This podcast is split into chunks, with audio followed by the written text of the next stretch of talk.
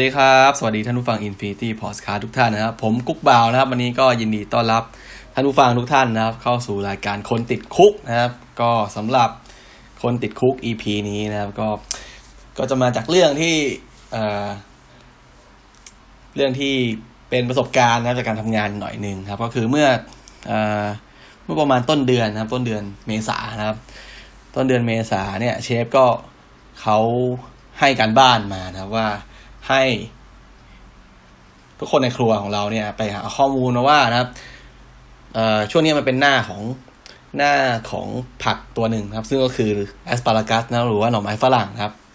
เขาก็ให้เราไปหาครับ หาข้อมูลนะว่าจะจะเอาแอสปารากัสมาขายนะครับ ก็จะให้เราจะทำเมนูอะไรจะนำเสนอยังไงนะครับ แล้วก็ลองมาทำกันดูมา มาคิดมาสรุปกันดู แล้วก็จะ จะทำออกขายนะ เป็นโปรโมชั่นช่วงเดือน พฤษภาครับสองเดือน พฤษภามิถุนายนะสองเดือนครับ ซึ่งถ้าใครนะครับใครเคยติดตามใครได้ตามข่าวนะหรือว่าตามแฮชแท็กนะครับแฮชแท็กที่เป็นพวกเกี่ยวกับอาหารนะครับ อาหารต่างอาหารของฝั่งตะวันตกอะไรพวกนี้นะครับ เราก็จะเห็นว่านะครับในช่วงนี้นะครับ เวลาเขามีโพสต์รูปอาหารอะไรกันนะครับ ก็จะเข้าสู่เป็นอาหารที่มันมันเป็นวัตถุดิบนะครับ วัตถุดิบช่วงเข้าสู่ฤดูร้อนนะครับฤดูร้อน ซึ่งก็แน่นอนนะครับ วัตถุดิบที่เป็นพระเอกในช่วงฤดูร้อนนี่ก็คือ asparagus ซึ่งถามว่าทำไมนะครับ asparagus ถึงเป็นวัตถุดิบที่ค่อนข้างจะได้รับความนิยมมากนะครับ ก็คืออย่างว่าแหละเขาเรียกว่าเป็นเป็นหน้าเป็นฤดูของมันนะครับที่ในช่วงนี้นะครับ asparagus หรือว่าหน่อฝรั่งเนี่ยก็จะมีรสชาตินะครับที่ดีที่สุดอะไรประมาณนี้แหละนะครับ ซึ่งมันก็เลยส่งผลนะครับส่งผลต่อต่อการเอามาทำอาหารนะเพราะว่าต่างประเทศเนี่ยต่างชาติเนี่ยโดยเฉพาะประเทศที่เขามีฤดูนะครับฤดูที่มีสามสี่ฤดู อย่างเช่นฤดูใบไม้ผลิฤดูร้อนฤดูไม้ร่วงฤดูหนาวเนี่ยนะครับ คือมันจะไม่เหมือนประเทศไทยนะครับ เพราะว่าประเทศไทยเนี่ย ประเทศในโซนในโซนโซนอากาศร้อนชื้นเนี่ยครับโซนทวีคอเนี่ย ก็จะมีอากาศที่แค่เป็น มรสุมก็คือมีแค่ฤดูร้อนกับฤดูฝนเป็นหลักนะบางที่อาจจะมีฤดูหนาวนิดหน่อยแค่ไม่กี่เดือนนะครับ มันก็เลยทำให้ประเทศที่อยู่ในในในโซนเขตอากาศร้อนชื้นอย่างประเทศไทยเนี่ยค่อนข้างจะมีผักนะมีผักผลไม้มีวัตถุดิบเนี่ยค่อนข้างจะอุดมสมบูรณ์ตลอดทั้งปีใช่ไหมคนไทยโดยเฉพาะ คือคนไทยเนี่ยก็เลยจะไม่ค่อยสนใจเรื่องการการเอา วัตถุดิบนะครับประจำฤดูกาลเนี่ยมาทำอาหารเท่าไหร่ก็คือ เราเพราะว่าเราเรามีผักนะเรามีวัตถุดิบเรามีเนื้อสัตว์เรามีผลไม้ให้เลือกใช้ได้เยอะมากจะไม่เหมือนกับต่างประเทศนะครับที่โดยเฉพาะประเทศที่มีโซนอากาศอบอุ่นว่าอากาศหนาวเนี่ยเขาก็จะมีผักนะครับ มีผักมีผลไม้เป็นเป็นช่วงๆของเขานะครับ ยกเว้นผักที่นำเข้าอะไรประมาณนี้นะครับ มันก็เลยทำให้เขาต้องเมื่อถึงเวลาที่มันผักชนิดนั้นหรือผลไม้ชนิดนั้นมันมัน มันเข้าสู่หน้าของมันฤดูของมันเนี่ยมันก็จะมีรสชาติที่ดีที่สุดใช่ไหมเขาเลยเขาก็เลยจะนิยมนะครับ เอานิยมทำอาหารนะครับทำอาหารโดยเขาเรียกว่าเป็น seasonal cooking ครับ seasonal cooking ก็คือเป็นอาหารตามฤดูกาลนะครับ ซึ่งจะต่างกับต่างกับคนไทยแหละนะครับ คนไทยว่าคนไทยอะครับ มีวัตถุดิบโหตลอดทั้งปีเลยมีให้กินตลอดทั้งปีใช่ไหมเราก็เลยไม่ได้ซีเรียสเรื่องการทำอาหารตามฤดูกาลแต่ว่าก็จะมีวัตถุดิบบางอย่างนะครับของไทยที่ เขาเรียกว่ามีเฉพาะฤดูนะครับมีเฉพาะหน้ามันอย่างเช่นอะไร อย่างเช่นถ้าเป็นฤดูร้อนแน่นอนไข่มดแดงใช่ไหมมีไข่มดแดงมีทุเรียนนะครับเงี้ยโอ้โหคืออาจจะมีทั้งปีก็จริงแต่ว่าบางช่วงที่มันไม่อยู่ในฤดูในหน้าของมันนี่ก็จะมีราคาแพงใช่ไหมแล้วก็รสชาติก็อาจจะสู้วัตถุดิบที่อยู่ในในฤดูกาลของมันไม่ได้นะครับ เพราะฉะนั้นนะครับ EP นี้นะครับของคนติดคุกก็จะเป็นเรื่องของการ seasonal cooking นะครับ หรือว่าการ ทำอาหารตามฤดูกาลนะครับ ก็คือในตอนนี้ก็จะเป็นตอนแรกของของซีรีส์นี้นะครับ ก็ถือว่าเป็นซีรีส์ใหม่แล้วกันนะครับซีรีส์ใหม่ก็ผุดมาเรื่อยๆแล้วซีรีส์เก่าก็ไม่ค่อยได้ตามไปเท่าไหร่นะครับ ก็ซีรีส์นี้ครับซีรีส์ cooking ตอนแรกก็จะเป็นตอนของฤดูร้อนนะครับฤดูร้อนฤดูร้อนถ้าว่ากันตามฤดูร้อนของของประเทศไทยนะประเทศไทยก็จะเริ่มมาตั้งแต่ประมาณเดือนมีนาครับ น่าจะประมาณเดือนเดือน ต้นเดือนมีนาลากยาวไปจนถึงเดือนประมาณมิถุนานะครับน่าจะเป็นมิถุนาหรือว่ากรกฎาแถวนั้น แล้วก็ถัดไปก็จะเข้าสู่หน้าฝนนะครับ ถัดเป็นหน้าฝนยาวไปถึงเดือนประมาณเดือนตุลานะครับ เดือนตุลาก็จะเข้าสู่ พอเข้าสู่เดือนสิบเอ็ดเดือนพฤศจิกเดือนพฤศจิกาก็จะเป็นหน้าฝน เอ้ยหน้าดูหนาวแล้วนะครับดูหนาวบางที่ก็จังหวัดนะที่อยู่ในโซนในเขต ทางเหนือหรือว่าทางอีสานนี่ก็จะมีฤดูหนาวนะครับ มาให้ชื่นใจนะครับ มาลดลดความร้อนแรงของอากาศนะครับ แต่ว่าถ้าเป็นบ้านผมนะบ้านเกิดผมทางภาคใต้เนี่ยครับ ตั้งแต่ภาคกลางลงไปเนี่ยโห ก็จะมีแค่สองฤดูแล้วคือฤดูฝนกับฤดูร้อนนะครับ ก็จะมีแค่นี้แหละครับสลับกันไปนะครับ ก็คือมีฤดูร้อนก็คือ ตั้งแต่เดือนประมาณเดือนเอ่อกุมภานะกุมภาลากยาวไปจนถึงเดือน เดือน มิถุนากรกฎาแถวนั้นแหละแล้วก็จะเริ่มตกนะตกชุกทั้งปีเลยไปจนถึงสลับกันนี้แหละครับ แล้วแต่แล้วแต่ฤดูกาลนะครับ ตอนนี้ก็เลยจะเป็นตอนที่พูดถึงนะครับพูดถึงเกี่ยวกับพูดถึงวัตถุดิบนะครับ สรุปก็คือตอนนี้จะพูดถึงเกี่ยวกับวัตถุดิบในช่วงหน้าร้อนนะครับ หน้าร้อนก็จะเป็นช่วงของหน้าร้อนในที่นี้ก็จะเป็นหน้าร้อนที่อิงจากจากฝั่งตะวันตกนะครับ ก็คือฝั่งที่มีอากาศ อากาศอบอุ่นนะครับ หรือว่าอากาศหนาวนะครับก็จะช่วงประมาณเดือนอะไรนะเดือน มีนานะครับ มีนายาวไปจนถึงเดือนอมิถุนานะประมาณนั้นนะครับ ก็จะพูดถึงวัตถุดิบที่มันน่าสนใจนะครับ น่าสนใจในช่วงในช่วงฤดูร้อนนะครับ การเลือกซื้อนะครับ การเก็บรักษาการเตรียมนะครับ การเตรียมการเตรียมเอาไปทำอาหาร แล้วก็การการ เขาเรียกว่าการ preserve อะการการ การถนอมอาหารนะครับ การถนอมอาหาร การเก็บไว้ทานนอกฤดูนะครับ ก็มีอะไรกันบ้างนะครับ ก็โอเค พูดถึงฤดูร้อนนะครับ พระเอกของฤดูร้อนเลยนะครับ ก็จะเป็น asparagus นะครับหรือว่าหน่อไม้ฝรั่งนะครับ คือชาวตะวันตกเนี่ยนะพอถึง ฤดูใบไม้ผลินะครับช่วงที่เป็นเขาเรียกว่าเขาเรียกว่าช่วง early summer นะ early summer คือช่วงที่ต่อระหว่างฤดูใบไม้ผลิกับฤดูร้อนนะครับ early summer เนี่ยก็จะมีจะมีผักอยู่ตัวหนึ่งนะครับ ก็คือเป็นแอสปารากัสว่าหน่อไม้ฝรั่งนี่แหละ ที่ค่อนข้างจะเขาเรียกว่าพูดถึงมากถูกนำมาทำอาหารมาก เพราะว่าหน่อไม้ฝรั่งเนี่ยพอเข้าถึงหน้าของมันฤดูของมันเนี่ย มันก็จะมีความอร่อยนะมีความสดมีความหวานมีความกรอบนะมีกลิ่นเฉพาะตัวอะไรของมันเนี่ยที่ทำให้เป็นรสชาติที่เออ เวลาคนได้กินแล้วนะครับ นึกจะนึกถึงเออบรรยากาศของช่วงหน้าร้อนนะครับ ช่วงฤดูใบไม้ผลิอะไรประมาณนี้นะครับ ก็นอกเหนือจากแอสปารากัสนะครับแอสปารากัสจะจะมีอะไรอีกที่เป็นสัญลักษณ์ของหน้าร้อนนะครับ ก็จะเป็นข้าวโพดนะครับข้าวโพดข้าวโพดหวานพวกนี้นะครับมีข้าวโพดทำไมข้าวโพดถึงถึงอร่อยในหน้าร้อนเพราะว่า ส่วนมากเขาจะเริ่มปลูกเริ่มปลูกในช่วงฤดูใบไม้ผลินะครับหรือว่าประมาณนั้นแหละนะครับ ประมาณช่วงต้นฤดูใบไม้ผลิเลยครับ พอเข้าถึงประมาณกลางฤดูร้อนเนี่ยก็จะมีการสะสมอาหารนะมีการสะสมน้ำตาลนะครับ เพราะว่าพอมันไม่มีฝนตกใช่ไหมปริมาณน้ำตาลที่ที่สะสมในในในเมล็ด นะครับในเม็ดข้าวโพดเนี่ยก็จะมีความมีปริมาณน้ำตาลสูง อันนี้ก็แล้วแต่พันธุ์ด้วยนะครับ มีปริมาณน้ำตาลสูงมีแป้งสูงนะทำให้ข้าวโพดหวานเนี่ยเมื่อเข้าสู่หน้าร้อนเนี่ยก็เป็นเมนูที่เป็นผักนะครับ เป็นพืชผักที่นิยมอีกเมนูหนึ่งนะครับ ถัดมาก็นอกจากข้าวโพดแล้วก็จะเป็นเอ่ออะไรอีกอันหนึ่งเป็นมะเขือนะมะเขือมะเขือแน่นอนมะเขือนี่แทบจะ แทบจะถือว่า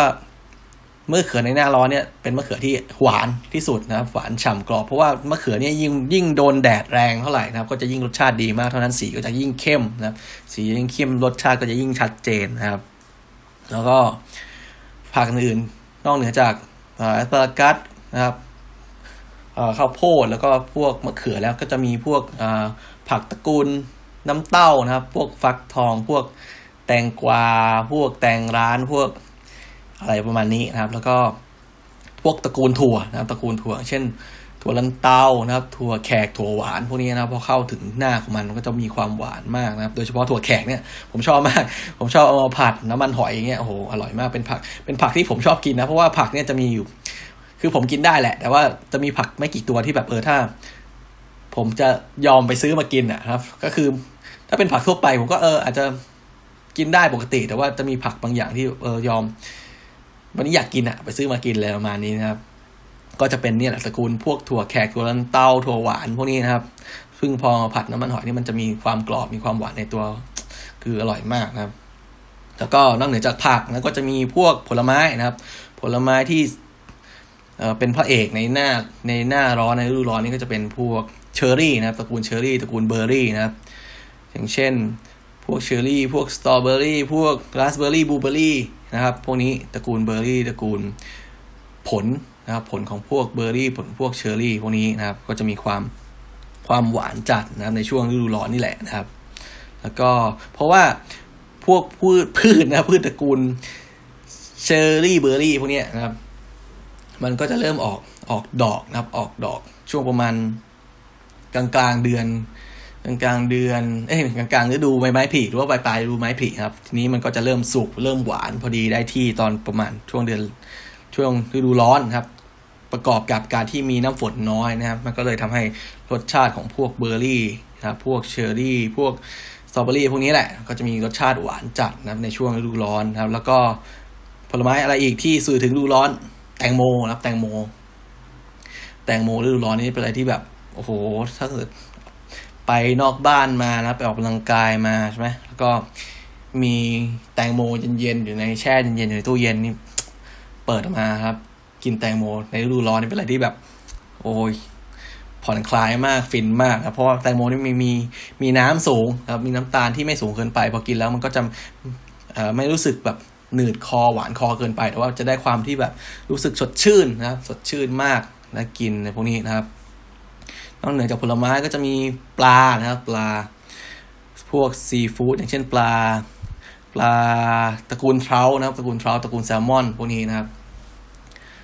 ก็จะมีรสชาติที่ดีในช่วงประมาณช่วงเดือน summer ช่วงเดือนฤดูร้อนพวกนี้นะครับก็เนื้อสัตว์นะครับ เนื้อสัตว์เนี่ยถ้าเป็นพูดถึงเนื้อสัตว์นี่ก็จะมีทั้งปีนะส่วนมากเนื้อสัตว์จะมีทั้งปีแล้วอยู่ที่ว่าเอ่ออยู่ในฤดูไหน แต่ว่าจะมีเนื้อสัตว์อยู่อยู่ชนิดหนึ่งนะครับที่ นิยมทานกันในฤดูร้อนนะครับก็คือเป็น lamb นะครับ lamb lamb หรือว่าแกะนั่นเอง lamb หรือว่าลูกลูกแกะนะครับ เราจะเรียกว่าเราจะเรียกว่าแกะไม่ได้นะครับ ถ้าพูดถึงแรมก็ต้องหมายถึงลูกแกะ อันนี้ผมเคยพูดไปในตอนของเรื่องแรมนะครับเรื่องเรื่องเนื้อสัตว์ที่เป็นเรื่องเนื้อแกะนะครับ ซึ่งถามว่าทำไมนะครับทำไมแรมหรือว่าเนื้อลูกแกะเนี่ยถึงเหมาะที่จะทานในฤดูร้อน เพราะว่านะครับส่วนใหญ่แล้วเนี่ยลูกแกะเนี่ยจะเกิดมาในช่วงเดือน เดือนเดือนกุมภามีนานะครับเดือนกุมภามีนา ซึ่งเป็นช่วงฤดูใบไม้ผลินะครับ ก็จะมีลูกแกะเกิดมานะครับ เราถึงเรียกลูกแกะที่เกิดในช่วงฤดูใบใบไม้ผลิเนี่ยเรียกว่าสปริงแลมนะครับสปริงแลมคือว่าเป็นลูกแกะที่เกิดในช่วงฤดูใบไม้ผลิแล้วก็มันก็จะโตนะครับมีอายุได้สักประมาณสักสามสี่เดือนนะครับ ในช่วงฤดูร้อนพอดีนะก็จะเป็นช่วงที่ เนื้อของแกะพวกนี้กำลังนุ่มนะครับมีไขมันสะสมพอดีไม่เหนียวเกินไป ไม่สาบเกินไปนะครับ เหมาะกับการเอามาทำอาหารนะครับ ก็คือนี่แหละก็จะเป็นวัตถุดิบหลักๆนะครับที่ถือว่าเด่นนะมีความเด่นในช่วงของฤดูร้อนนะครับ ก็พูดถึงตัวแรกกันเลยนะครับ ตัวแรกกันเลยก็จะเป็นหน่อไม้ฝรั่งนะครับ หน่อไม้ฝรั่งเนี่ยนะครับ หน้าตาของมันทุกคนก็น่าจะเคยกินนะครับนะก็จะเป็นเป็นแท่งนะเป็นแท่งหน้าตาก็จะใช้ จะคล้ายๆหน่ออ่อนของพวกพวกของพวกพืชนะครับ ก็จะมีเป็นแท่งยาวๆนะครับ แล้วก็จะมีตาของมันนะครับ มีตาของของกิ่งของมันที่ยังที่ยังไม่ไม่เจริญเติบโตนะครับ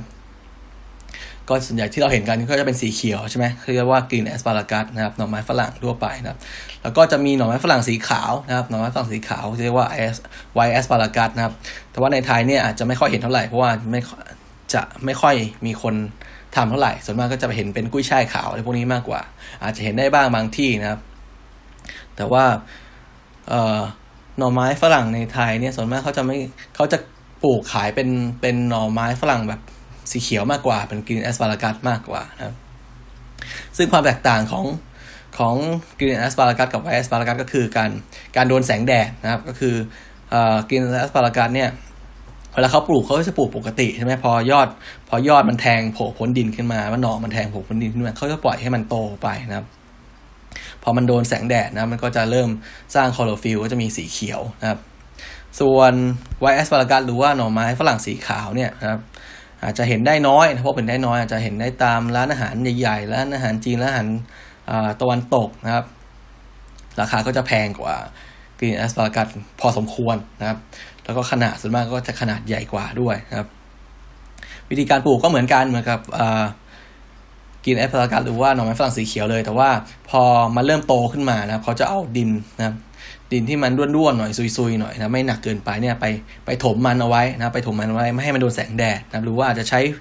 ใช้ฟางนะครับใช้ฟางหรือว่าใช้ซังพวกเนี้ยซังข้าวฟางข้าวฟางหญ้าพวกเนี้ยครับไปคลุมมันเอาไว้ไม่ให้มันโดนแสงแดดนะมันก็จะ พอไม่โดนแสงแดดมันก็จะไม่สร้างคลอโรฟิลมันก็จะมีสีขาวแล้วมันจะไม่มีสีเขียวครับ ส่วนรสชาตินะก็จะมีความแตกต่างกันนิดหน่อยนะครับ นิดหน่อย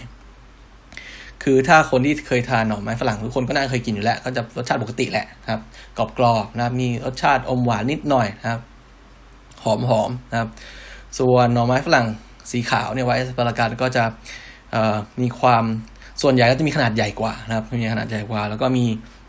มีรสชาติที่ ละมุนกว่านะครับ คือหวานน้อยกว่านะครับ นุ่มส่วนใหญ่จะนุ่มกว่า หวานน้อยกว่า แล้วก็กลิ่นนะครับ กลิ่นจะไม่มีจะไม่ค่อยมีกลิ่นของผักเขียวอะผักใบเขียวคือ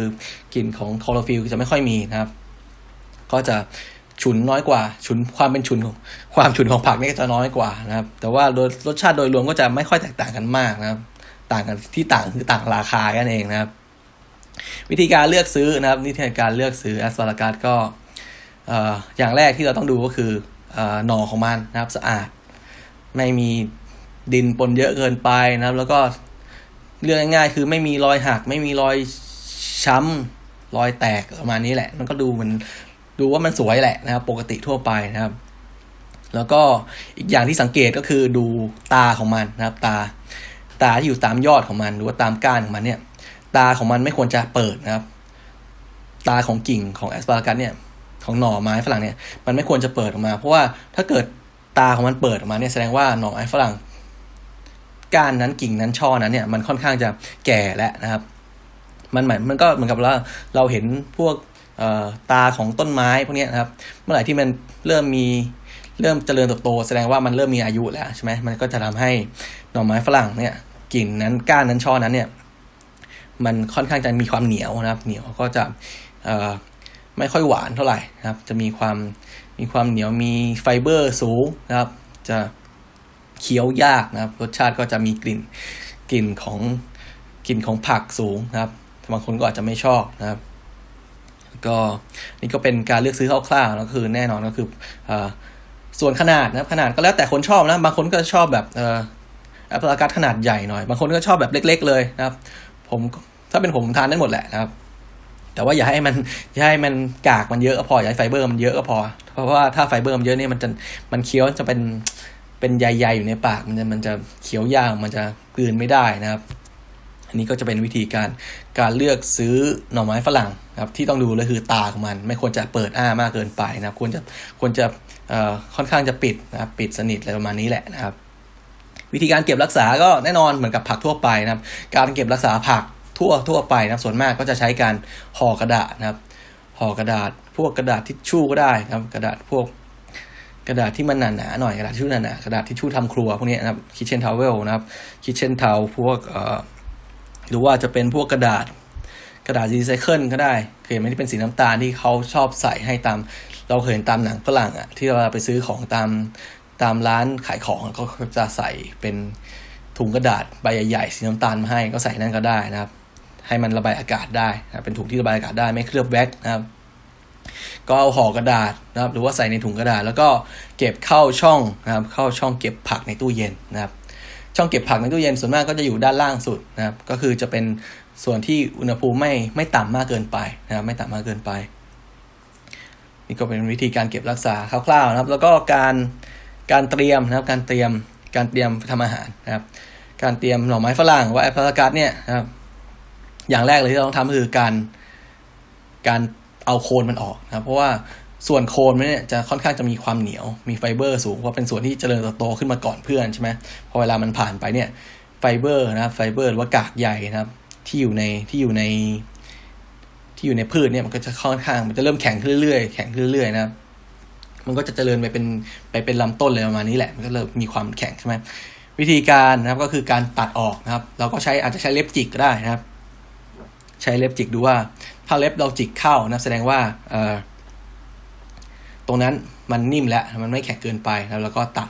ตัดได้นะครับ แต่ว่าผมนิยมใช้นะครับ ผมชอบใช้การหักมากกว่า เราก็ เอ่อใช้นิ้วนี่แหละนะครับ ไล่มาตั้งแต่โคนนะครับ ลองงอมาเรื่อยงอมาเรื่อยนะครับ พอถึงจุดที่มันมันนิ่มพอดีไม่แข็งเกินไปนะครับ มันก็จะงอได้มากที่สุด ตรงนั้นคือ พอเราพอเราเห็นว่ามันเริ่มงอได้มากเนี่ยเราก็ทำการหักมาเลยนะครับ พอหักปุ๊บมันก็จะหักเปาะนะครับ หักเปาะพอดีแล้วก็ส่วนนั้นก็จะไม่ค่อยมีกากใยไฟเบอร์เท่าไหร่แหละนะครับ แล้วก็เราค่อยทำการตัดให้มันเรียบร้อยนะครับอีกเป็นวิธีการเตรียมแล้วก็ถ้าเป็นบางคนไม่ชอบบางคนไม่ชอบ ไม่ชอบกินแบบมีมีเส้นใยมีกากใยเยอะเกินไปก็ปอกมาหน่อยนึงนะครับ ใช้ที่ปอกผลไม้นะครับ ที่ปอกผลไม้ที่ปอกผักเนี่ยรูดรูดมันออกหน่อยว่าอาจจะใช้มีดก็ได้นะครับรูดรูดมันออกหน่อยนึง แต่ว่าถ้าคนที่ทานได้ก็ทานปกติไปนะครับ แล้วก็วิธีการกินนะครับ asparagus ว่าหน่อไม้ฝรั่งส่วนใหญ่แล้วก็จะกินได้ทั้งหมดทั้งทั้งกินสดนะกินสดหรือว่าทำให้สุกนะครับ หรือว่าทำซุปทำดองอะไรได้หมดเลยนะครับ แต่ว่าถ้าการถ้าเอาไปกินสดเนี่ยส่วนส่วนมากมันจะติดรสขมนิดหน่อยครับเพราะว่าหน่อไม้ฝรั่งนี้จะมีรสขมเป็นเอกลักษณ์ของมันอยู่หน่อยๆนะครับเขาก็เลยส่วนใหญ่ถ้าไปไปทานสด จะเอามาฝานบางๆครับ ใช้นี่แหละ ใช้ที่ปอกผลที่ปอกผักปอกผลไม้เนี่ยรูดนะครับรูดยาวๆรูดตามยาวมาครับ มันจะเป็นมันก็จะเป็นแผ่นบางๆใช่ไหมเอาไปใส่ในสลัดนะครับ แล้วก็ก็ใส่พวกน้ำสลัดเป็น dressing ที่มีรสชาติเปรี้ยวหน่อยนึงนะครับมันจะเป็นสลัดพวก balsamic ทั่วไป หรือว่าเป็น lemon dressing นะครับเป็นอะไรพวกนี้ เพราะว่ารสเปรี้ยวของของน้ำสลัดเนี่ยก็จะช่วยช่วยกลบรสขมได้หน่อยนึงนะครับ แล้วก็พอทานกับ asparagus ก็จะมีได้ความสดชื่นประมาณนี้นะมีความกรอบความสดชื่นนะครับ ส่วนการเอาไปทำให้สุกนะครับ ก็จะนิยมนะครับนิยมเอาไป ไปเขาเรียกว่าไปโพสนะครับ ไปโพสหรือว่าไปลวกในน้ำที่ไม่เดือดจัดนะครับ ไปโพส วิธีทำส่วนมากก็แน่นอนนะครับ เอาน้ำร้อนนะครับ ใส่เกลือหน่อยหนึ่งนะครับ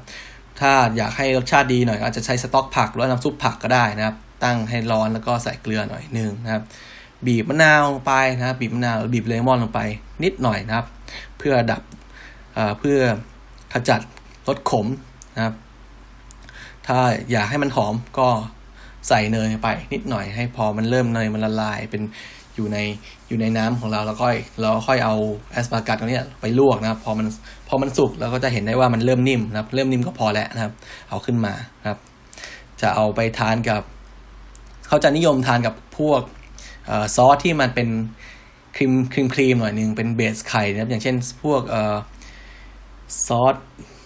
béarnaise นะ béarnaise béarnaise ก็จะคล้ายคล้าย hollandaise นะครับ hollandaise นะครับพูดถึง hollandaise ก่อน hollandaise นี่จะเป็นซอสไข่นะ base ที่ทำจากไข่แดงนะก็จะมีมีไข่แดงนะครับ มีมีน้ำมะนาวหรือน้ำเลมอนก็ได้นะครับ แล้วก็มีมี clarified butter หรือว่ามีเนยเหลวนะครับตีเข้ากันนะครับ โดยใช้ความร้อนนะครับ พอเข้ากันมันก็จะเป็นเป็นซอสที่มีความข้นของไข่แดงแล้วมีความมันของของเนยเหลวพวกนี้แหละนะครับ มีมีความเปรี้ยวของเลมอนนิดๆแล้วมี รสเค็มของเกลือพริกไทยประมาณนี้แหละนะครับ นิยมจะทานกับ asparagus เพราะว่าตัว asparagus เองเนี่ยมันค่อนข้างจะมีรสรสรสนุ่มอะรสอ่อนละมุนไม่ค่อยมีมีรสชาติแรงเท่าไหร่เขาเลย เอานิยมทานกับซอสพวกนี้นะครับ ซอสที่มีความเปรี้ยวและมีความเค็มในตัวนะครับเบอร์เนสก็จะคล้ายๆกับคล้ายกับพอลเดนนี่แหละ แต่ว่าจะใส่พวกใส่ทารากอนลงไปนะครับ ใส่ใส่เฮิร์บชนิดหนึ่งลงไปเป็นเป็นทารากอนนะครับ แล้วก็นอกเหนือจากนั้นก็นิยมทานกับพวกเครื่องวัตถุดิบที่มันมีรสชาติเค็มในตัวอย่างเช่นพวกแฮมนะครับ พวกแฮมพวกเบคอนพวก chorizo อะไรพวกนี้แหละนะครับ ที่มีรสชาติเค็มในตัว มันก็จะพอกินแล้วมันจะเข้ากันนะครับ จะเสริมกันให้มันอร่อยขึ้นนะครับ ส่วนการการอะไรนะการเอ่อการการถนอมอาหารนะครับ การถนอมอาหารของ asparagus ก็ ไม่ยากส่วนมากก็สามารถเก็บเข้า freezer ได้เลยคืออาจจะลวกลวกให้สุกไว้แล้วเก็บเข้า freezer ว่าเก็บเข้า freezer ทานอย่างนั้นเลยก็ได้ หรือว่าจะเอาเอาไปดองในน้ำเกลือแล้วว่าหรือว่าดองในน้ำมันก็ได้นะครับ นี่ก็พูดถึง asparagus ก็จบไปนะครับ ต่อมานะครับก็จะเป็นผลไม้นะครับโดยเฉพาะตระกูลเชอร์รี่หรือว่าเบอร์รี่นะครับ วิธีการเลือกซื้อ พวกนี้ก็จะเหมือนคล้าย ๆ กันนะครับ คือวิธีเลือกซื้อ ผลไม้ตระกูลเบอร์รี่นะครับเชอร์รี่อย่างเช่นสตรอเบอรี่ราสเบอร์รี่บลูเบอร์รี่แบล็คเบอร์รี่นะครับการเลือกซื้ออย่างที่สิ่งที่สำคัญที่เราต้องดูเลยคือว่าผลไม้เนี่ยครับที่อยู่ในแพ็คนั้นเนี่ยต้องไม่มีลูกไหนที่มันขึ้นราครับหรือว่าขึ้นราน้อยที่สุด เพราะว่าผลไม้พวกนี้พอมันขึ้นราแล้วนะโอ้โหมันจะลาม มันจะลามติดกันได้ง่ายมากนะครับ ถ้าเกิดมีลูกไหนมันเริ่มเน่าแล้วมันขึ้นราไปแล้วเนี่ย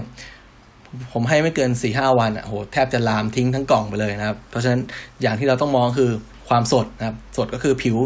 ผิวของมันเต่งตึงนะครับ ไม่เหี่ยวย่นนะไม่มีรอยแตก ไม่มี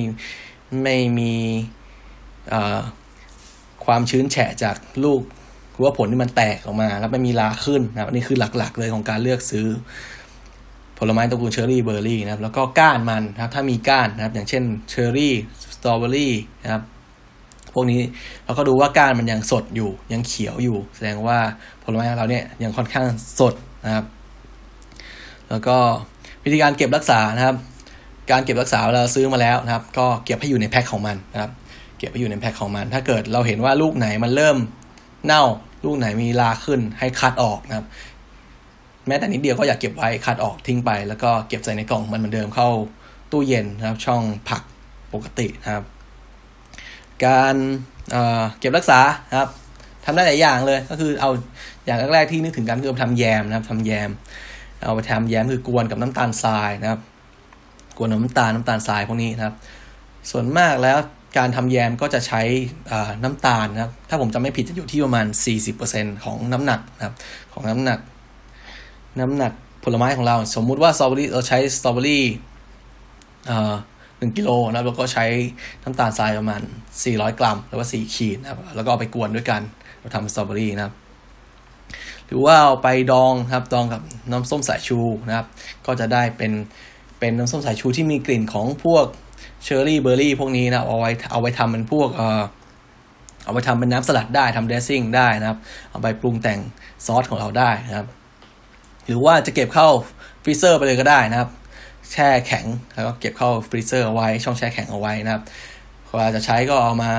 ละลายน้ำแข็งมาทำเป็นน้ำปั่นแล้วก็ว่ากันไปนะครับทำน้ำปั่นทำแยมไปทำเอ่อทำเค้กแต่งหน้าเค้กนะครับ หรือว่าอีกวิธีนึงคือเอาเป็นแช่ในน้ำเชื่อมนะเป็นลอยแก้วเลยเป็นไซรัปไปนะครับ อันนี้ก็ในตัวของเชอร์รี่เบอร์รี่เองก็ไม่มีอะไรมากนะครับ ถัดมาก็จะเป็นไอข้าวโพดนะครับข้าวโพดหวานนะครับข้าวโพดนะครับ วิธีการเลือกซื้อข้าวโพดนะครับ วิธีการเลือกซื้อข้าวโพดหลายคนก็เมื่อก่อนเนี่ยผมก็ซื้อไม่เป็นนะซื้อมามันไม่ค่อยหวานว่ะนะครับ แต่ว่ามีครั้งหนึ่งผมเคยไปกินข้าวโพดที่ ที่ประเทศมาเลเซียนะครับ ที่อ่ากินที่ Cameron นะครับ Cameron Cameron Highlands นะครับ ก็คือเป็นเป็นเป็นที่ราบสูงของของมาเลเซียนะครับ เป็นคล้ายๆเป็นที่ราบสูงที่อยู่บน บนหุบเขาของเขานะเป็นก็จะเป็นเมืองเล็กๆนะไม่เล็กแหละค่อนข้างใหญ่เลยนะเป็นสถานที่ท่องเที่ยวที่ค่อนข้างมีชื่อเสียงของมาเลเซียนะครับ ก็จะมีอากาศหนาวเย็นตลอดทั้งปีแหละนะครับเหมือนกับภาคเหนือครับเป็นเหมือนเป็นดอยของประเทศไทยเนี่ยประมาณนี้นะครับเขาก็จะมีพวกผลไม้เมืองหนาวพวกนี้แหละนะครับ อย่างเช่นพวกสตรอเบอรี่มีไร่สตรอเบอรี่มีไร่เชอร์รี่นะครับอะโวคาโดอะไรพวกนี้นะครับ แล้วก็ จะมีอยู่ตัวหนึ่งผมไปเดินตลาดนะครับ ไปเดินตลาดของเขาตลาด ตลาดสดนะครับถือว่าเป็นตลาดเช้าประมาณนี้ไม่ไม่ไม่ไม่ประมาณตลาดสดหรอกตลาดตอนเช้าของของในกลางเมืองของ Cameron นะครับ ก็จะมีรถมาขายนะครับ มาจากสวนเป็นเป็นข้าวโพดนะครับ ข้าวโพดหวานนะครับ ตอนแรกก็ไม่คิดจะซื้อหรอกเพราะว่าเออข้าวโพดอะนะครับข้าวโพดซื้อทำไมซื้อไปทำไมซื้อไปก็ต้องต้มนะครับ ก็คนขายนะคนขายก็เป็นคนมาเลเซียเป็น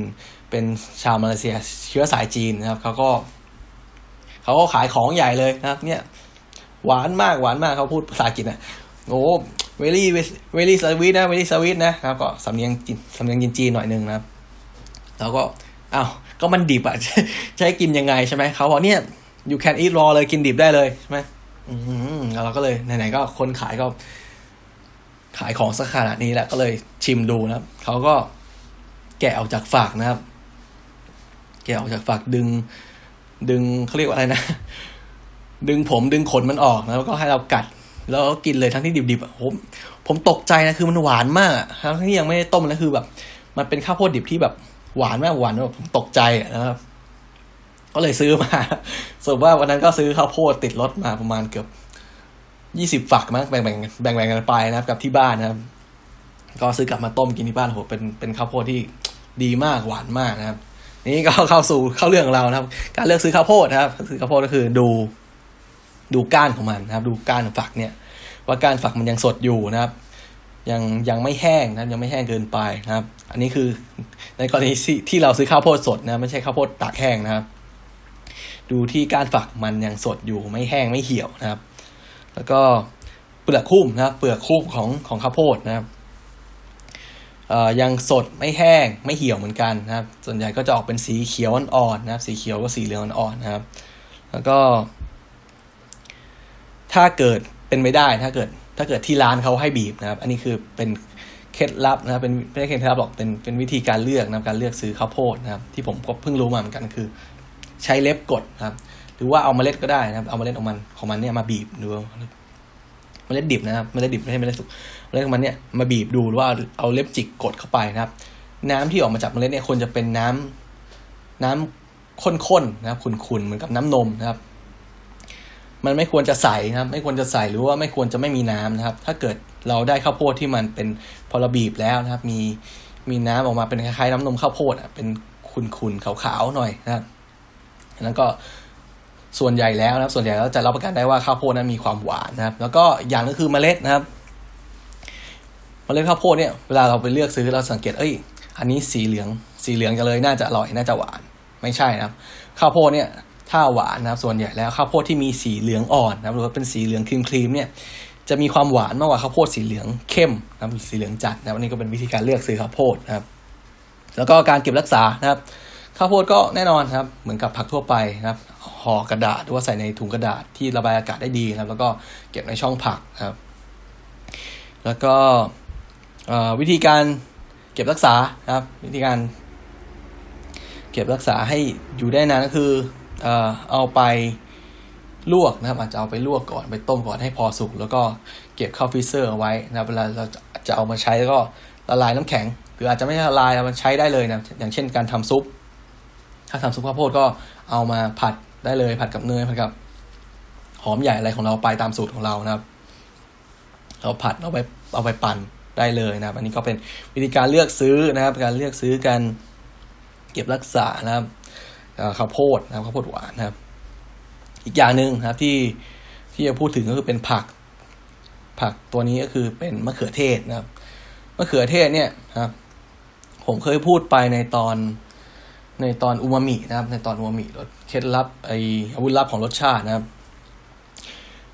มะเขือเทศสุกสีแดงเนี่ยครับ เป็นผักที่มีกรดกูตามิกนะครับหรือว่าเป็นเอ่อ เป็นโปรตีนชนิดหนึ่งนะครับ โปรตีนชนิดหนึ่งที่อยู่ในอาหารนะครับ ซึ่งถ้าวัตถุดิบชนิดไหนที่มีกรดกลูตามิกสูงเนี่ยมันจะทำให้อาหารเนี่ยมีรสชาติกลมกล่อมนะครับ มีรสชาติกลมกล่อมมีรสชาติอร่อยนะครับ เพราะฉะนั้นเราจะสังเกตได้ว่าทำไมนะครับทำไมซอสนะครับ พวกซอสพาสต้าอะไรต่างๆหรือว่าซอสมะเขือเทศที่มันไม่มีส่วนผสมของมะเขือเทศสุกสีแดงเนี่ยมันถึง มันถึงมีความอร่อยอะมีความกลมกล่อมในตัวนะ เพราะว่านี่แหละเพราะว่ามะเขือเทศนะเป็นผักที่มีกรดกลูตามิกสูงมากนะสูงมากเมื่อเทียบกับผักอื่นๆนะครับ ที่จะแพ้อยู่ก็แค่สาหร่ายทะเลแค่นั้นเองนะครับสาหร่ายทะเลสาหร่ายทะเลบางชนิดเนี่ย มีกรดกลูตามิกสูงมาก ก็คือเป็นพวกสาหร่ายคอมบุนะครับสาหร่ายคอมบุที่นิยมไปทำ ไปทำซุปดาชิของของญี่ปุ่นนั่นแหละนะครับ เราก็เลยสังเกตได้ว่าทำไมดาชิของญี่ปุ่นเนี่ยนะมีความมีรสชาติที่ดีรสชาติกลมกล่อมนะก็คือเขาค้นพบว่าเออในสาหร่ายคอมบุเนี่ยมีกรดกูตามิกอิสระสูงมากเวลาทำอาหารเนี่ยก็เลยทำให้อาหารนี่รสชาติดีนะครับ ก็เหมือนกันกับกับมะเขือเทศนะครับมะเขือเทศเป็นเป็นผักนะครับเป็นผักที่มีกรดกูตามิกสูงมากนะแต่ต้องย้ำว่าเป็นมะเขือเทศสุกครับมะเขือเทศสุกที่มีสีแดงนะครับ ก็จะมีกรดกลูตามิกสูงมากเอาไปทำอาหารนะครับเอาไปผัดเปรี้ยวหวานเอาไปทำซอสพาสต้าเอาไปผัดโน่นนี่นั่นนะก็ทำให้อาหารของคุณมีรสชาติที่ดีขึ้นมาได้นะครับโดยการเพิ่มมะเขือเทศแค่นั้นเองนะครับ วิธีการเลือกซื้อมะเขือเทศนะครับ ก็แน่นอนนะครับ ถ้าเกิดมันติดขั้วมาด้วยนะครับ ติดขั้วติดกิ่งมาด้วย ก็ให้ดูว่ากิ่งของมันเนี่ยนะมีมีความสดไม่แห้งนะมีสีเขียวนะครับ ถ้าสามารถมันไม่อยู่ในแพ็คสามารถดมได้นะครับก้านของก้านของของมะเขือเทศเนี่ยควรจะมีกลิ่นของต้นมะเขือเทศอยู่นะครับคือกลิ่นของต้นไม้นั่นแหละนะครับ เพราะว่าถ้าเกิดมันยิ่งมีกลิ่นมากเท่าไหร่แสดงว่ามะเขือเทศลูกนั้นเนี่ย ยังค่อนข้างสดอยู่มากนะครับ ถ้าเกิดเราเด็ดออกมาจากต้นแล้วนะครับ พอไว้ไปนานๆเนี่ยกลิ่นมันก็จะหายไปนะครับวิธีเลือกก็คือแน่นอนดูจาก ขั้วของมันดูจากกิ่งของมันเนี่ย ยังเขียวยังสดอยู่ไม่แห้งไม่เหี่ยวนะครับ แล้วก็ นอกเหนือจากนั้นก็ดูผิวทั่วไปนะครับ ไม่มีรอยแตก ไม่มีรอยเจาะไม่ไม่มีรอยอขึ้นลาครับอันนี้คือวิธีการดูคร่าวๆทุกคนน่าดูเลยดูอยู่แล้วแหละนะครับ แล้วก็ก็คือ ผิวเต่งตึงนะครับ แล้วก็เนื้อของมันไม่ควรจะนิ่มเกินไป ควรจะมีความแข็งหน่อยนึงนะครับ แข็งนิดๆนะแต่ไม่ใช่แข็งโป๊กนะถ้าแข็งโป๊กแสดงว่ามันยังไม่ยังไม่สุกเท่าไหร่ไม่สุกดีนะครับ แล้วก็สีนะครับ สีควรจะเป็นสีแดงแดงจัดเลยยิ่งแดงจัดเท่าไหร่ยิ่งดีนะครับ อันนี้ก็เป็นวิธีการเลือกซื้อมะเขือเทศนะครับมะเขือเทศ ส่วนวิธีการ เก็บรักษานะครับ ก็แน่นอนมะเขือเทศเนี่ยจะเก็บไม่เหมือนกับผักทั่วไปนะครับ เราสามารถเก็บไว้ในอุณหภูมิห้องได้เลยนะครับ ในห้องที่ไม่ร้อนจัดเกินไปนะครับ ในห้องที่ไม่ร้อนจัดเกินไป แล้วก็สามารถใส่ไว้ในตะกร้า หรือว่าใส่ไว้ในใน ภาชนะที่สามารถระบายอากาศได้ดีแล้วก็วางไว้นอกตู้เย็นได้นะครับ แต่ว่าถ้าเกิดมะเขือเทศเนี่ยพอมันโดนแดดนะครับพอมันโดนแดดโดนอากาศร้อน มาเข้ามาเข้าเนี่ย มันก็ยิ่งสุกขึ้นเรื่อยๆสุกขึ้นเรื่อยๆจนมันจะเริ่มนิ่มนะครับ มันเริ่มนิ่ม คืออันนั้นคือมันเริ่มสุกมากเกินไปแล้ว พอมันเข้าสู่ระยะนี้นะครับ ระยะที่มันสุกมากเกินไป มันเริ่มนิ่ม มันเริ่มจะเละแล้วใกล้เละแล้วเนี่ยนะครับ อันนี้เราค่อยเอามาเก็บในตู้เย็นได้นะครับ ก็จะยืดอายุการเก็บรักษาได้อีกหน่อยนึงนะครับ ก็คือสรุปให้ว่าถ้าเป็นนะครับ ถ้าเป็นมะเขือเทศนะครับ ควรจะเก็บที่อุณหภูมิห้องนะครับ ถ้าเกิดแต่ถ้าเกิดมันสุกมันแก่จัดจริง ๆ ก็สามารถเก็บในตู้เย็นได้นะครับ แล้วก็วิธีการสนองอาหารนะครับ แน่นอนเอาไปทำซอสนะครับ เอาไปผัด เอาไปผัดที่ร้อยไปปั่นปรุงรสทำเป็นซอสมะเขือเทศนะครับ หรือว่าเอาไปทำเป็นเคชัพทำเป็นอออะไรอีก พวกซอสพาสต้าที่เราสามารถเก็บไว้ได้ หรือว่าเอาไปคั้นเป็นน้ำน้ำมะเขือเทศสำหรับคนที่ชอบกินน้ำมะเขือเทศนะก็คั้นแล้วก็เข้า freezer เก็บไว้ได้นะครับหรือว่าอาจจะเอาไปหั่นนะครับ ถ้าลูกมันไม่ใหญ่มากก็อาจจะหั่นสี่นะครับ หรือว่าถ้าเป็น cherry tomato ที่มันขนาดเล็กๆนะครับมะเขือเทศเชอร์รี่ที่มันขนาดเล็กอาจจะหั่นครึ่งนะครับ ถ้าใหญ่มาหน่อยนึงก็อาจจะหั่นสี่หั่นแปดแล้วก็ว่าไปนะครับ แล้วก็ปรุงรสด้วยเกลือครับเกลือพริกไทยนิดหน่อยนะครับโรยโรยโรยแล้วก็ อาจจะใส่ herb นะใส่พวก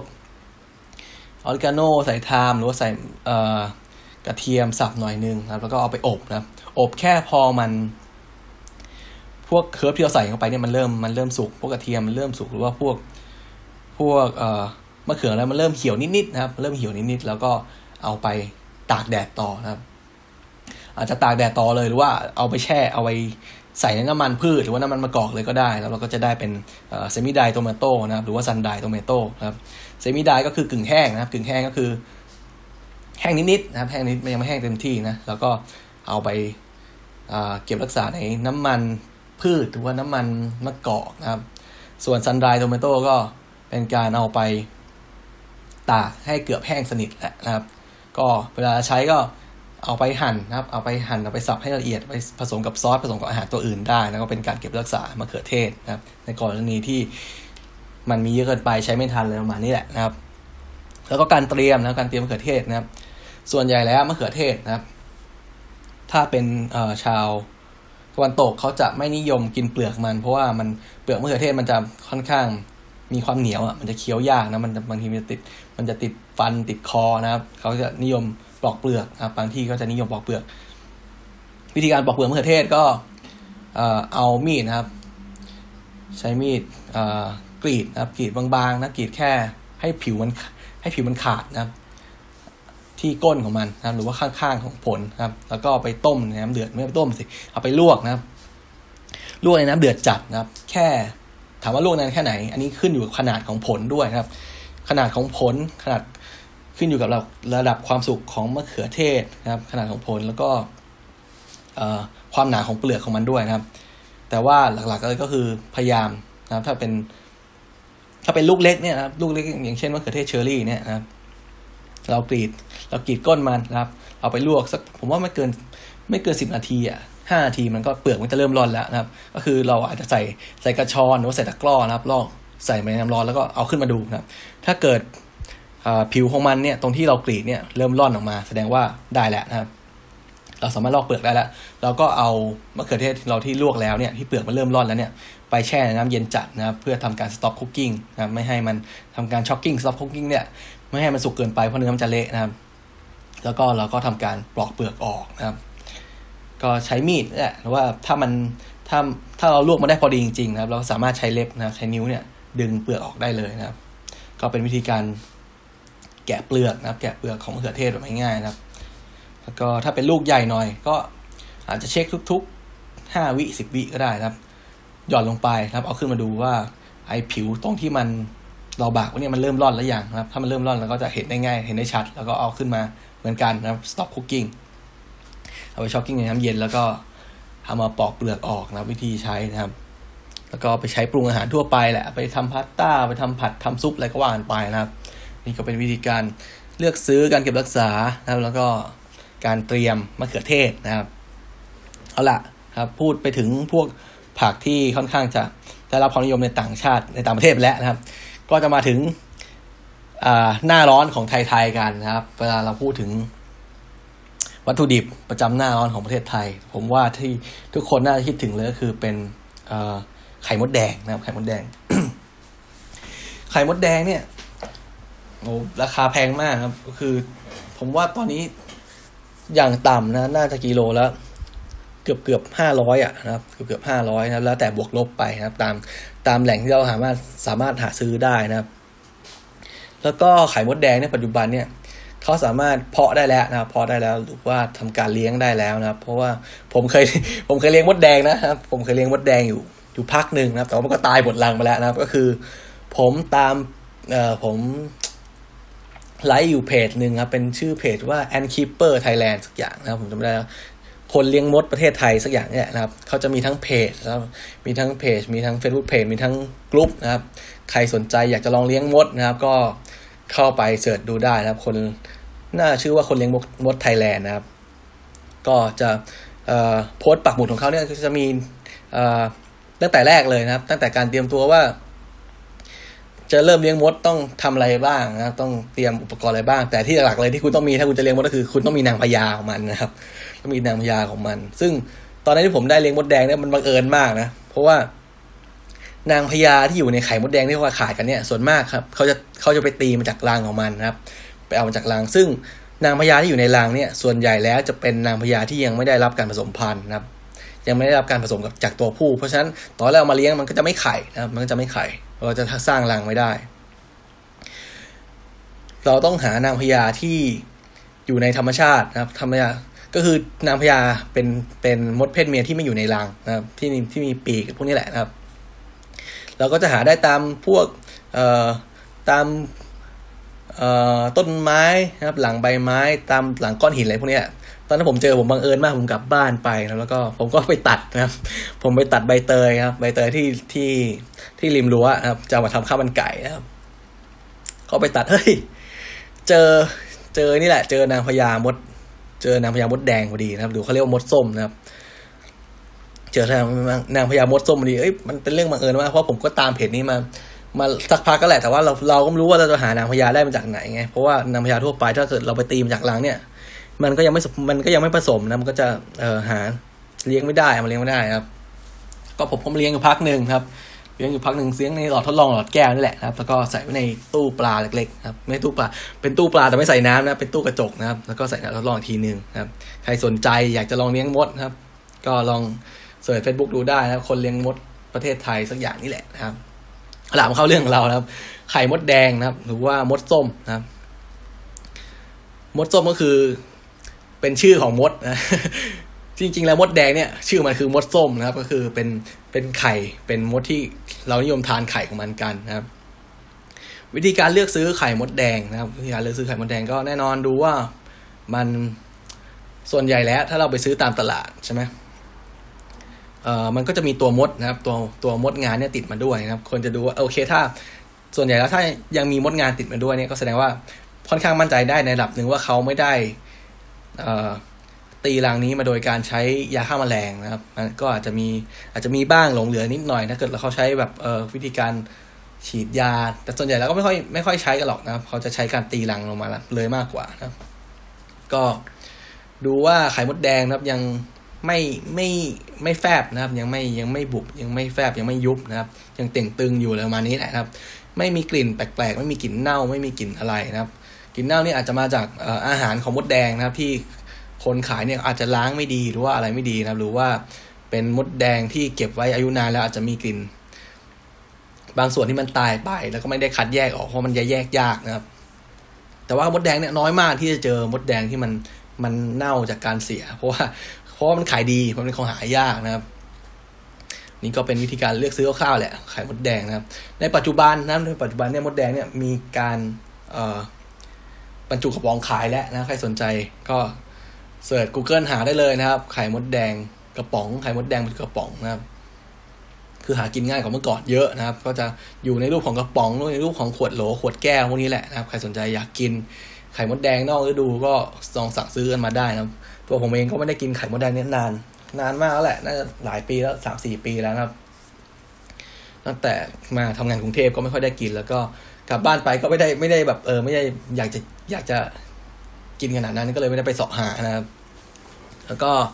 วิธีการนะวิธีการเตรียมไข่มดแดงนะครับ ซื้อมาแล้วนะทำไงซื้อมาจากตลาดนะครับ อันนี้คือพูดถึงไข่มดแดงสดที่ซื้อมาจากตลาดนะครับ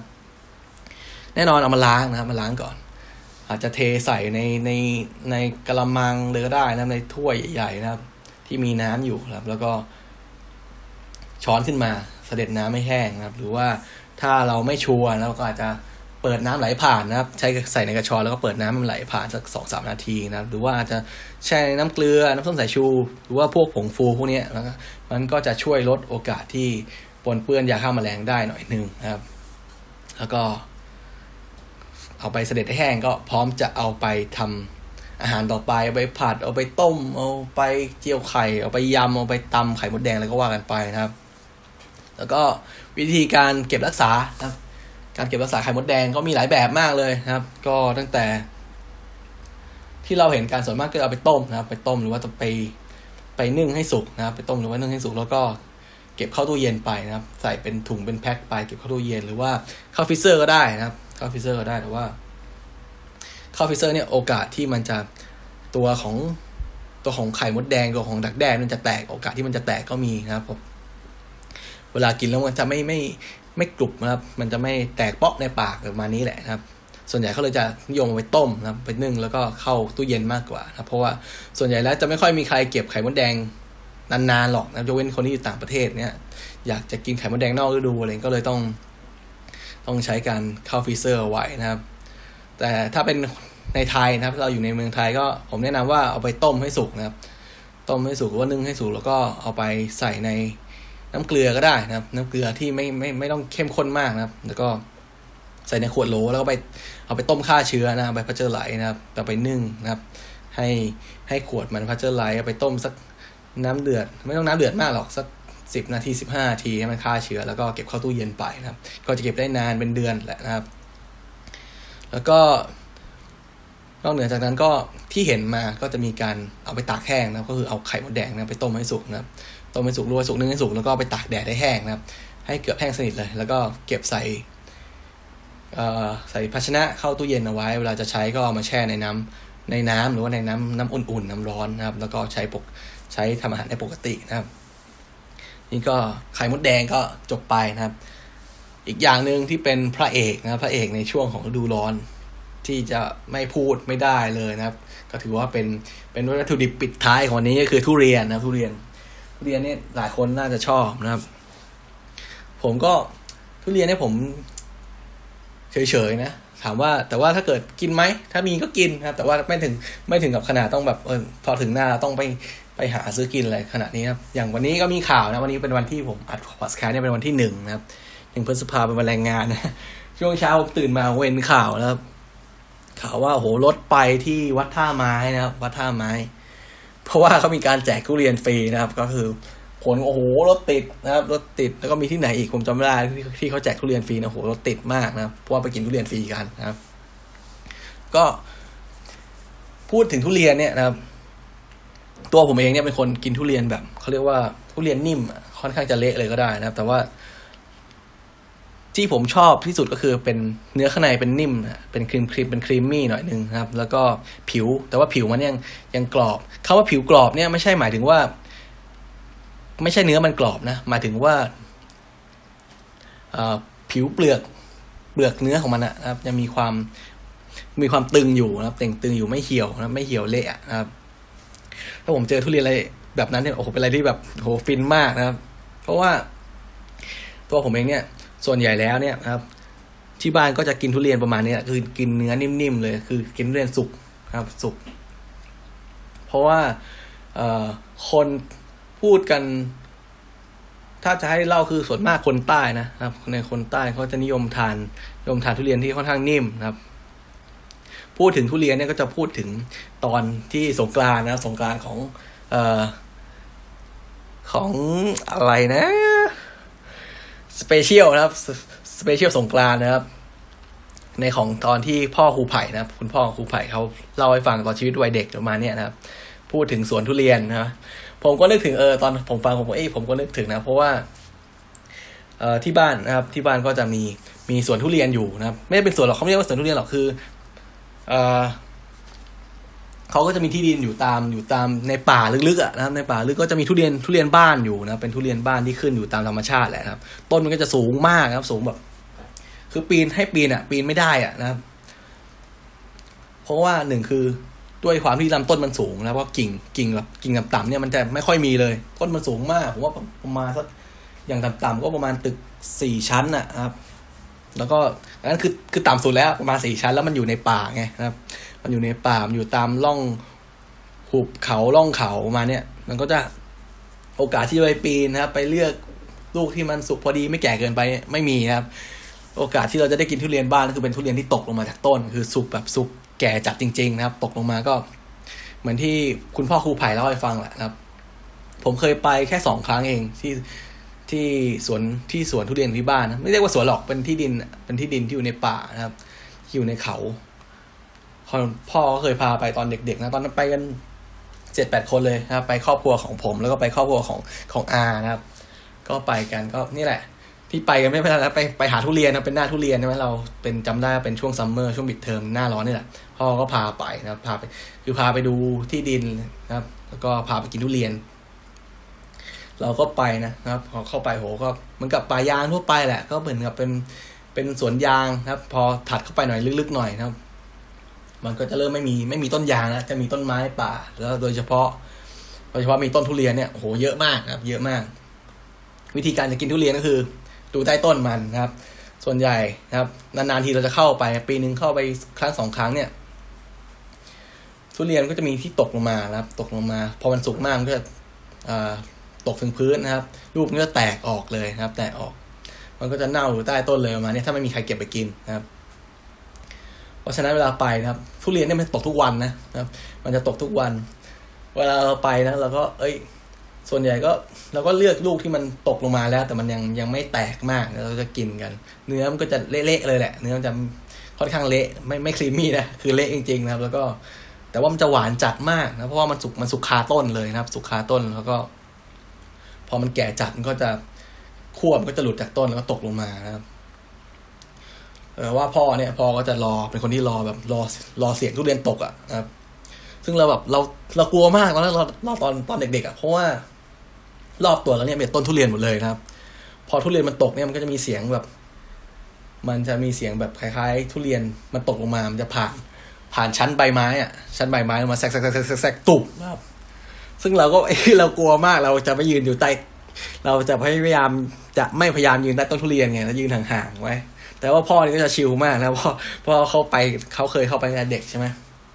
พ่อก็จะไปนอน ไปปูเสือนะครับ ปูเสือหาร่มเงานอนใต้ต้นทุเรียนนี่แหละนะครับ เราก็ถามพ่อไม่กลัวเหรอใช่ไหมพ่อบอกไม่กลัวคือถ้าเราถ้าเกิดมันลงมาเราก็ได้ยินเสียงก่อนนะครับ แล้วก็เนี่ยมันก็จะมีเสียงเรื่อยๆครับประมาณครึ่งชั่วโมง อาจจะได้ยินครั้งหนึ่งชั่วโมงได้ยินครั้งหนึ่งเนี่ยนะครับ แล้วก็เราก็ฟังเสียงครับ มันก็ตกมาซึ่งตุบแล้วก็ เดินไปหาต้นเสียงแล้วก็ไปหยิบทุเรียนมากินโอ้โหทุเรียนทุเรียนที่เพิ่งตกจากต้นเนี่ยกินเนี่ยโอ้โหเป็นอะไรที่แบบ ดีมากเนื้อดีมากหวานแบบหวานจัดเลยหวานแบบ ต้องกินน้ำอะเพราะว่ามันหวานหวานมากจริง ๆ ครับแล้วเขาก็หอมแบบหอมหอมมาก คือคนที่ไม่กินทุเรียนอาจจะแบบไม่ได้เลยอาจจะได้กินแล้วแบบโอ้อยู่ อยู่ไม่ได้ว่ากินมันแรงมากนะครับเอาล่ะวิธีพูดถึงจบไปแล้วนะครับก็มาถึงวิธีการเลือกซื้อทุเรียนนะครับ วิธีการเลือกซื้อทุเรียนเนี่ยนะครับ ต้องบอกก่อนว่าคุณเป็นคนกินทุเรียนแบบไหนนะครับ ต้องดูแล้วว่าเราเนี่ยเป็นคนกินทุเรียนแบบไหน เรากินทุเรียนแบบเอ่อกินแบบทุเรียนอ่อนไหมคำว่าทุเรียนอ่อนก็คือทุเรียนที่มันเนื้อมันยังแข็งแข็งอยู่นะเนื้อมันไม่เละนะครับ เนื้อมันยังแข็งแข็งอยู่ หรือว่าเป็นคนเป็นคุณเป็นคนที่กินทุเรียนแบบ เนื้อเละๆเลย หรือว่าเนื้อกลางๆประมาณนี้ครับ ก็จะมีวิธีดูนะ อย่างแรกคือดูขั้วของมันนะครับขั้วทุเรียนก็คือเป็นกิ่งนะครับ กิ่งที่ติดอยู่กับ ผลทุเรียนนะครับ ที่ติดอยู่กับต้นนะครับ ยิ่งขั้วมันสีมันน้ำตาลเท่าไหร่สีมันแห้งเท่าไหร่นะครับขั้วมันดูแห้งเท่าไหร่เนี่ย ก็แสดงว่าทุเรียนผลนั้น เนี่ยมันค่อนข้างจะแก่แล้วนะค่อนข้างจะแก่แล้ว ยิ่ง ยิ่งสีเข้มนะครับก็คือว่ายิ่งมันเหี่ยว ยิ่งมันดูแก่เท่าไหร่นะครับ ก็แสดงว่าทุเรียนผลนั้นจะยิ่ง ยิ่งแก่มากนี่จะยิ่งเละมากจะยิ่งนิ่มนิ่มมากนะครับนี่คือการดูจากขั้วนะครับ แล้วก็ที่ทุที่ขั้วอีกนะครับ ที่ขั้วเนี่ย กิ่งของทุเรียนเนี่ยครับ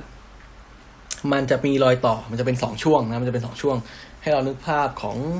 ถ้าใครไม่เคยเห็นทุเรียน เอ่อนึกภาพของอะไรวะนึกภาพของชมพู่ครับ ยากไปเปล่าครับ กิ่งชมพู่มันก็จะมีกิ่งเป็นสองระยะนะก็คือจะเป็น เอ่อกิ่งที่ กิ่งที่ติดกับผลนะครับ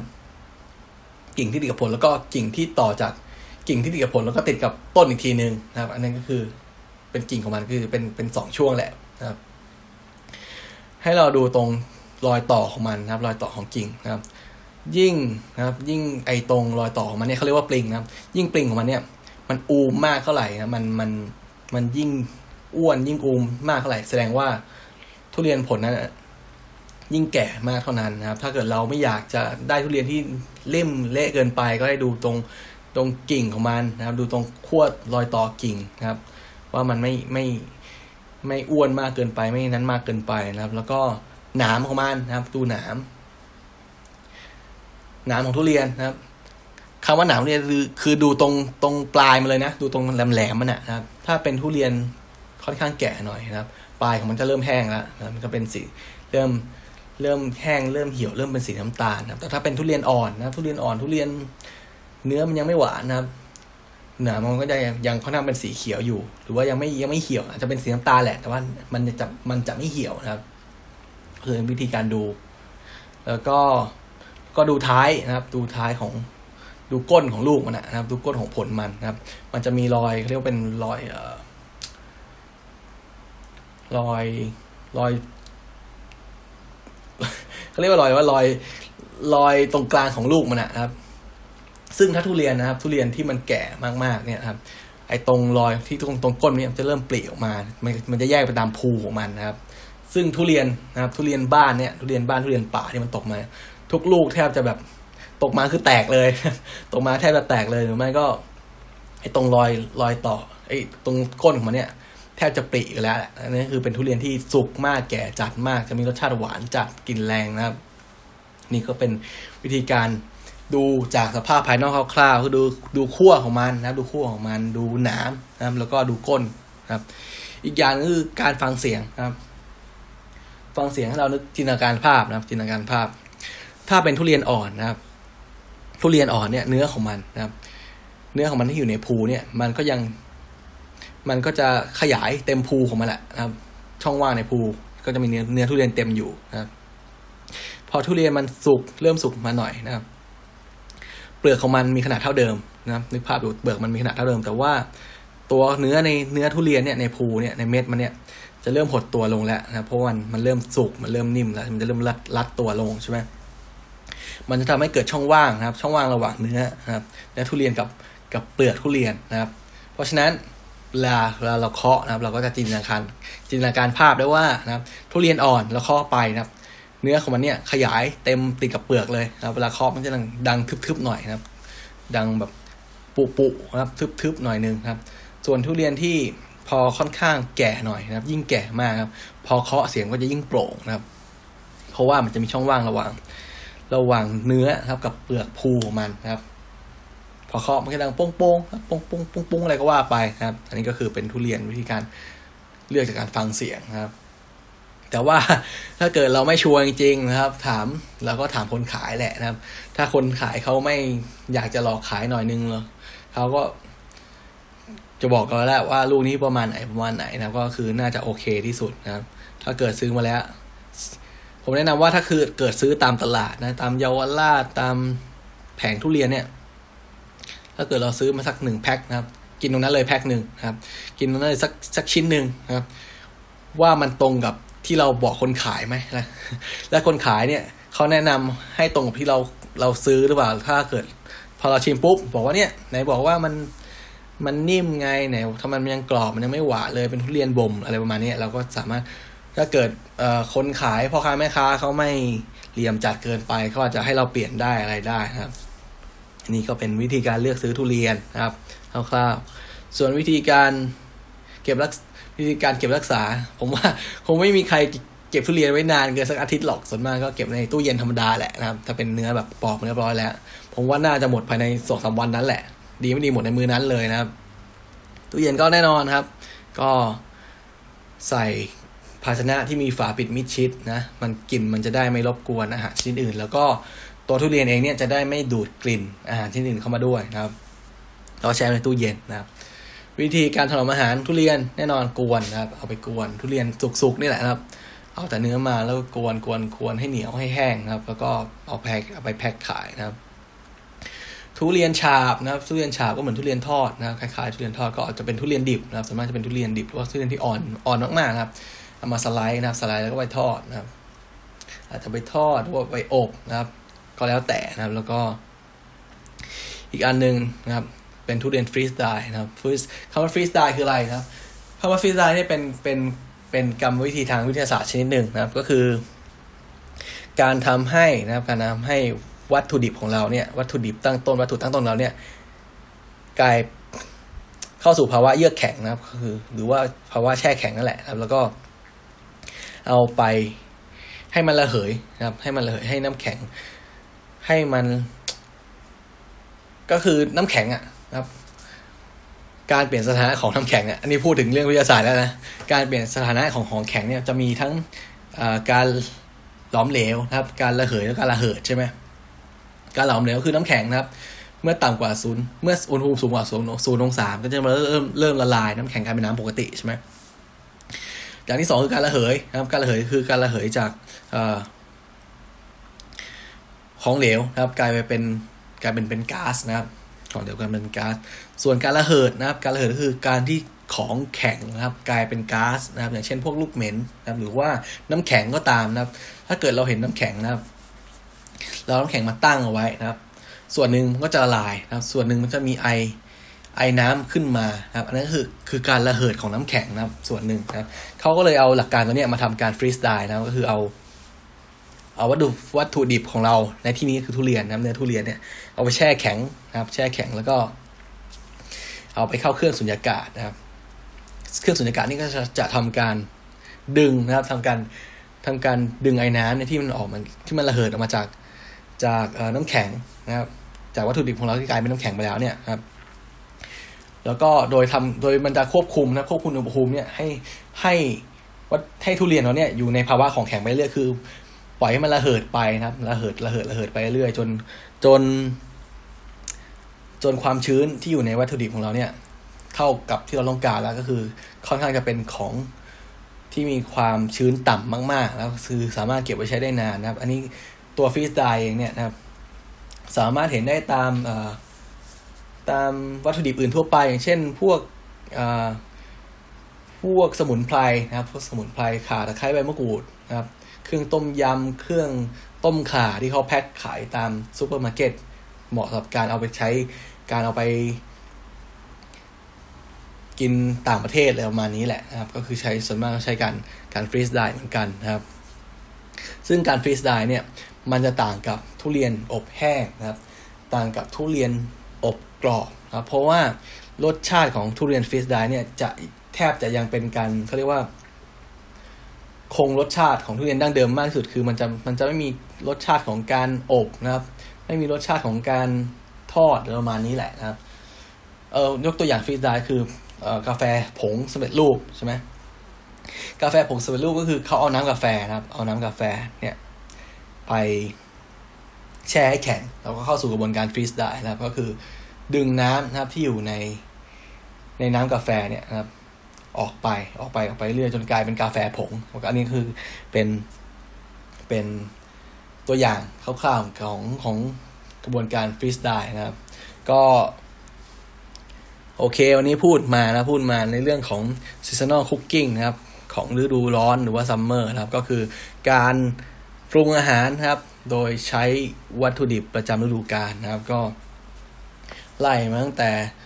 ทำไมนะครับทำไมต่างชาติเนี่ยถึง ชาวประเทศที่อยู่ในโซนที่มีอากาศ อบอุ่นนะครับ อากาศอบอุ่นหรือว่าอากาศหนาวเนี่ยนิยมทานอาหารตามฤดูกาลมากกว่าประเทศที่อยู่ในโซนร้อนชื้น ในโซนมรสุมอย่างประเทศไทยนะครับ แล้วก็พูดถึงวัตถุดิบต่างๆ นะครับวัตถุดิบต่างๆที่เด่นนะครับที่เด่นในช่วงของฤดูของของฤดูร้อน อย่างเช่น asparagus นะครับอย่างเช่นข้าวโพดหวานมะเขือเทศเชอร์รี่เบอร์รี่นะครับ แล้วก็ พูดถึงวัตถุดิบนะครับของไทยที่เด่นในช่วงฤดูร้อนนะครับเหมาะกับเหมาะการรับประทานช่วงฤดูร้อนก็คือไข่มดแดงนะครับแล้วก็ทุเรียนนะครับ ก็สำหรับวันนี้นะครับ ผมกุ๊กบ่าคนติดคุกนะครับ ก็ขอนะครับลา